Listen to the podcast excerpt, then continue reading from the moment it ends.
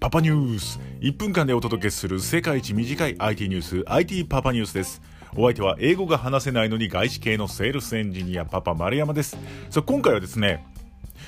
子育てと IT でえこんな使い方あるのという話題をご紹介したいと思います。その名もですね Father's Nursing Assistant つまり父親専用の授乳寝かしつけのデバイスです。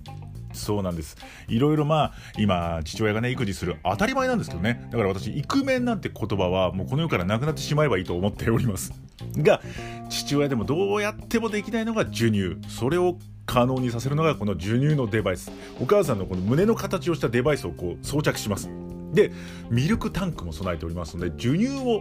しながら寝かしつけができるということなんですね。でさらにアプリとも連動しておりますので、まあ、どれぐらい飲んだかっていうのも後々ログに残るというふうになっております。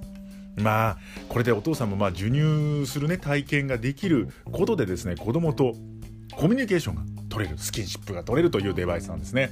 いやーこれは面白い。もう授乳し終わった後もそのままそのデバイスつけたままね生活してしまいそうですよね。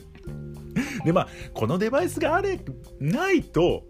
できないのかっていうわけではそんなことないと思います寝かしつけだってできますからね、まあ、デバイスはあくまでもこの、まあ、スパイスとしてね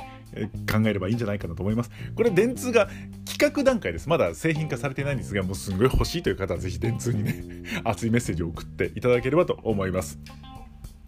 テクノロジーと育児なんですね。これならちょっと私のような怖がりのね、育児なしでも育児ができる。ってね。続き、完全版はボイシーのパパニュースで